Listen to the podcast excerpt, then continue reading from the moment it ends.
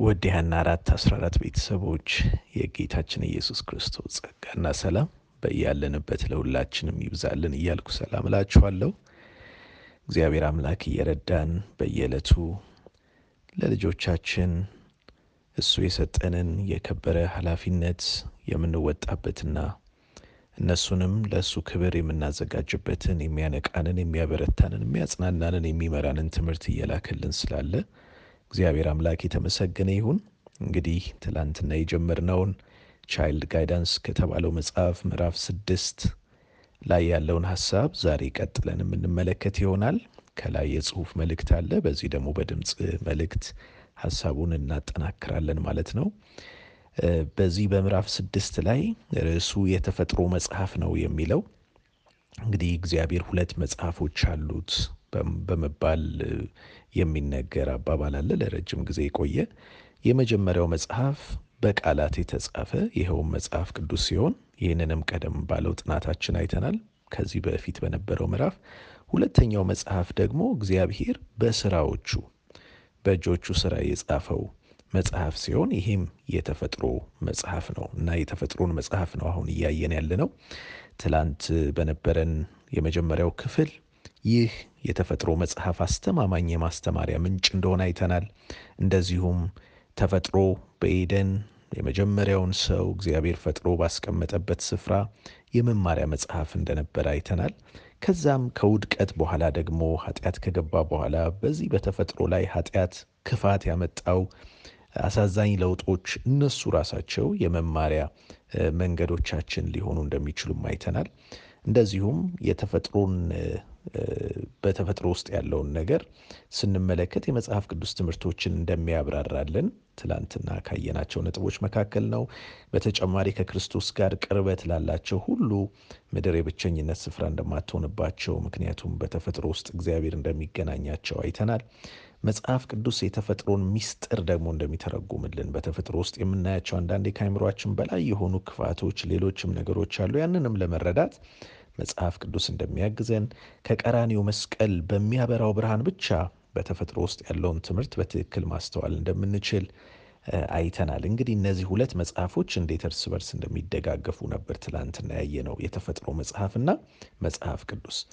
በዚህ በክፍል ሁለት ደግሞ አሁን ቀጥለን ያለውን ሀሳብ እናያለን። እንደዚህ ይላል፣ የተፈጥሮን ፍቅር አዳብሩ ይላል።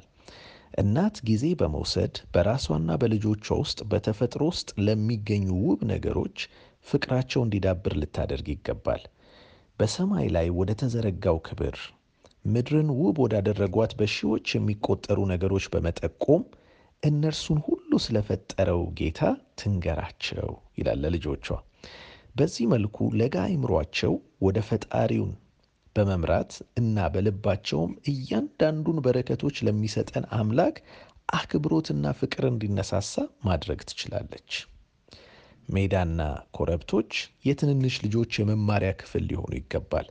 በተፈጥሮ ውስጥ ያለው መዝገብ የመማሪያ መጽሐፋቸው ሊሆን ይገባል። በዚህ መንገድ በአእምሯቸው የሚቀረጹ ትምህርቶች በቀላሉ አይረሱም ይላል።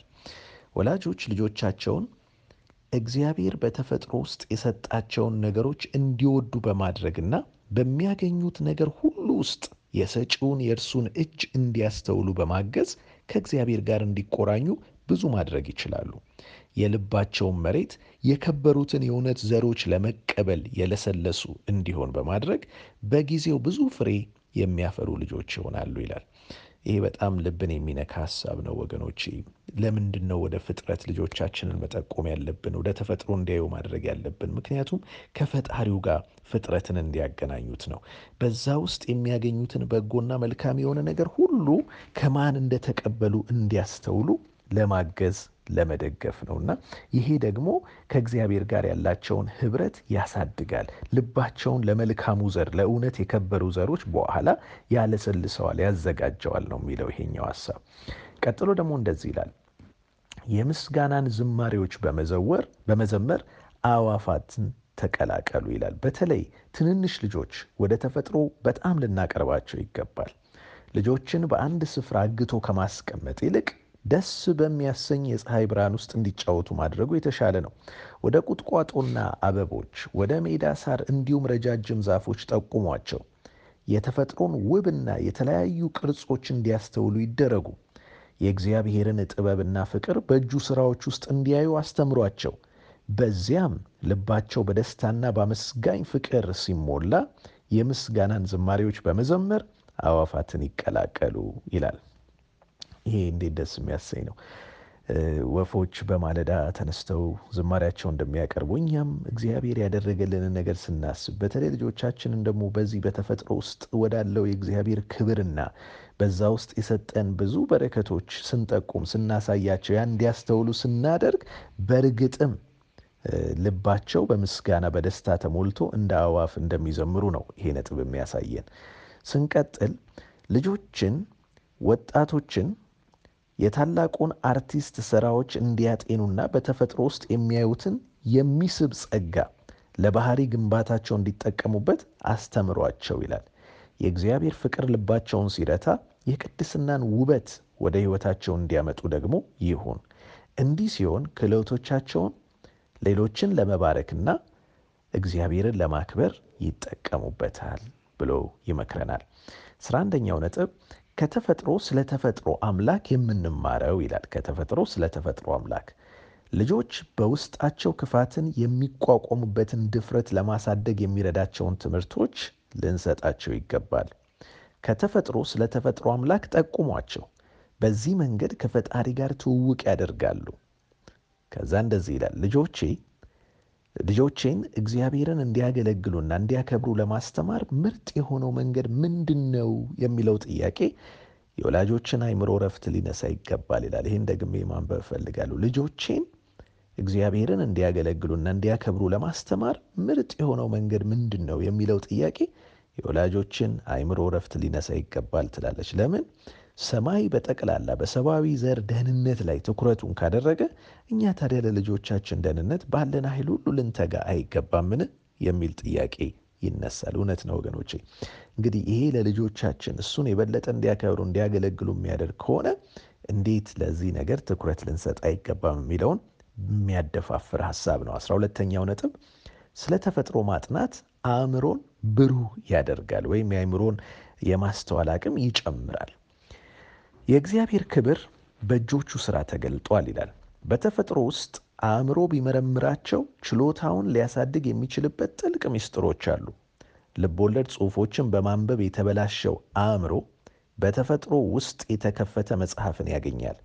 ሁሉም ሰው በትንሿ የደን ዛፍ ቅጠልና በሜዳ ሳር፣ በተክሎችና በአበቦች፣ ከፍ ባሉ ተራሮች፣ በቋጥኞች፣ በሚገለባበጠው ውቅያኖስ ውስጥ የሚጠናን ርዕስ ያገኛል።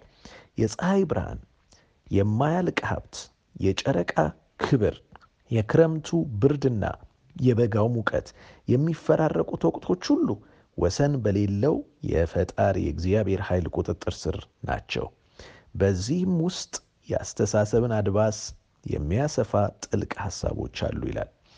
ከዛ በመጨረሻ እንደዚህ ይለናል የዛሬው ክፍል ረብ የለሽና ተድላን ፈላጊ የሆኑ ሰዎች ልባቸው እውነተኛ በሆነው ነገር ላይ እንዲያስቡ ቢያደርጉ ልባቸው በአክብሮት የተሞላ ይሆናል። የተፈጥሮንም ጌታ ያከብሩታል።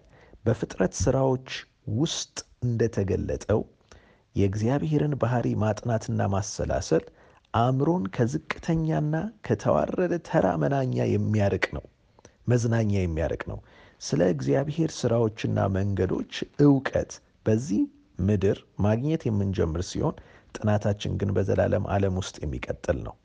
እግዚአብሔር ለሰው ልጆች አእምሯቸውን በሥራ ላይ የሚያውል የምርምር ርዕስ ሰጥቷል። የፈጣሪውን ባህሪ በላይ በሰማያት ላይ እንዲሁም በታች በምድር ላይ ልናነብ እንችላለን። ይህም ልባችንን በምስጋና ይሞላዋል። በእርሱ ግሩም ሥራዎች ውስጥ ለተገለጠው የእግዚአብሔር ፍቅር ሕዋሳቶቻችን ሁሉ ምላሽን ይሰጣሉ ይለናል። እንግዲህ ወገኖቼ ባጭሩ የዛሬው ትምህርታችን የሚያሳስበን አንድ ዋና ነገር ቢኖር ፍጥረትን በመጠቀም ከፈጣሪው ከእግዚአብሔር ጋር ግንኙነት እንድናደርግ ነው።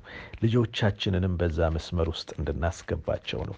እግዚአብሔር በፍጥረት ዓለም ውስጥ አስቀምጦ ዙሪያችንን በዚህ እጅግ ውድ የከበረ የፍጥረት ስራው ሲሞላ ከሱ ጋር ግንኙነታችን የጠበቀ እንዲሆን ለማገዝ እንደሆነ ልንዘነጋ አይገባምና በሚያዩት ነገር ሁሉ ውስጥ እግዚአብሔርን ልጆች እንዲገናኙ ማድረግ እጅግ ትልቅ ትልቅ ትምህርት ነው። በዚህ ውስጥ እየተማርን ያለነውና ወገኖቼ እግዚአብሔርን ለልጆቻችን እንስጣቸው። በሁሉ ነገር ከእግዚአብሔር ጋር ባላቸው ግንኙነት እንዲያድጉ እንርዳቸው። ያለንበት ዘመን በጣም ክፉ ነው። እግዚአብሔር የለም የሚለው ትምህርት እጅግ ናኝቶ የሚስተማርበት እግዚአብሔርን ካስተሳሰባችን፣ ከንግግራችን፣ ከቤታችን፣ ከኑሯችን፣ ከመንገዳችን ለማውጣት ጠላት በርትቶ ሰርቶ ብዙ ስኬትን ያገኘበት ነው። ስለዚህ ወገኖች ይህ ጥሪ ለእኔና ለእናንተ በተለይም ደግሞ ልጆቻችን በዚህ ዕድሜ ክልል ውስጥ ምን ያህል ያስተሳሰብ ይዞታቸው እንደሚቀረጽ እናውቃለንና እግዚአብሔርን በሕይወታቸው ማዕከል እንዲያደርጉ በሁሉ ነገር ውስጥ የሁሉ ነገር ፈጣሪ እግዚአብሔር እንደሆነ እንዲያስቡ ልንመራቸው ይገባልና ይህን ትምህርት እንደ ቀላል እንዳናየው አደራ ላለሁኝ። እግዚአብሔር ደግሞ በዚህ ውስጥ የበለጠ እኛም ልጆቻችንም እንድናድግ ጸጋውን ያብዛልን። አንርሳ፣ በዚህ መንገድ በአይምሯቸው የሚቀረጹ ትምህርቶች በቀላሉ አይረሱም ይላልና ይህንን በማስተዋል ልጆቻችንን ወደ ከበረው እውነት እንድንመራ ጌታ ይርዳን። አጭር ጸሎት እናደርጋለን። እግዚአብሔር አባታችን ሆይ እናመሰግናሃለን። አንተ ስለረዳህን ይህንን ጊዜ ስለሰጠህን ተመስገን። በእርግጥም ደግሞ ጌታ ሆይ አንተ በሠራኸው በእጆች ሥራ ውስጥ ታላቅነትህን ስለገለጥክ እናመሰግንሃለን። ይህንን ደግሞ እኛም አስተውለን ልጆቻችንም እንዲያስተውሉ ማድረግ እንድንችል አንተ እርዳን። አንተ በዛ ውስጥ ያስቀመጥከውን እጅግ የከበረ ጸጋ ስናስተውል ልባችን በምስጋና ተሞልቶ አፋችን በዝማሬ ተከፍቶ አዕዋፋትን እንደምንቀላቀል ዛሬ እንዳሳሰብከን ጌታ ሆይ ይህ ዛሬ ልምምዳችን እንዲሆንልን እንጸለያለን። የሚያሳዝኑን የሚያስቆዝሙንን ነገሮች ሁሉ ጌታ ሆይ የሚያስረሳውን ያንተን ጸጋ ሰጥተህ ይልቁንም ባትረፈረፍክልን ብዙ በረከት ሐሴት ስናደርግ እንድንውል ለእኛም ለልጆቻችንም ይህን በረከት እንድታጎናጽፈን ጸለይኩ። ጌታ ሆይ ዛሬ በዚህ ቤተሰብ ውስጥ ያሉትን ሁሉ አንተ ጎብኝ፣ አንተ ባርክ። ለልጆቻችን አንተ ራስህ አስተማሪያቸው፣ ጠባቂያቸው ሆነ በአካል በጥበብ በሞገስ በሰውና በአንተ ፊት የሚያድጉበት ዕለት እንዲሆንላቸው ለአንተ አደራ ሰጠን። ክብር ሁሉ ለስም ይሁን። ስለ ባረከን ተባረክ። ስለምትባርከንም ደግሞ ሁል ጊዜ ጌታ ሆይ ያንተ የበረከት መሳሪያዎች አድርገህ እንድትጠቀምብን እንጸልያለን። በጌታ በኢየሱስ ክርስቶስ ስም አሜን።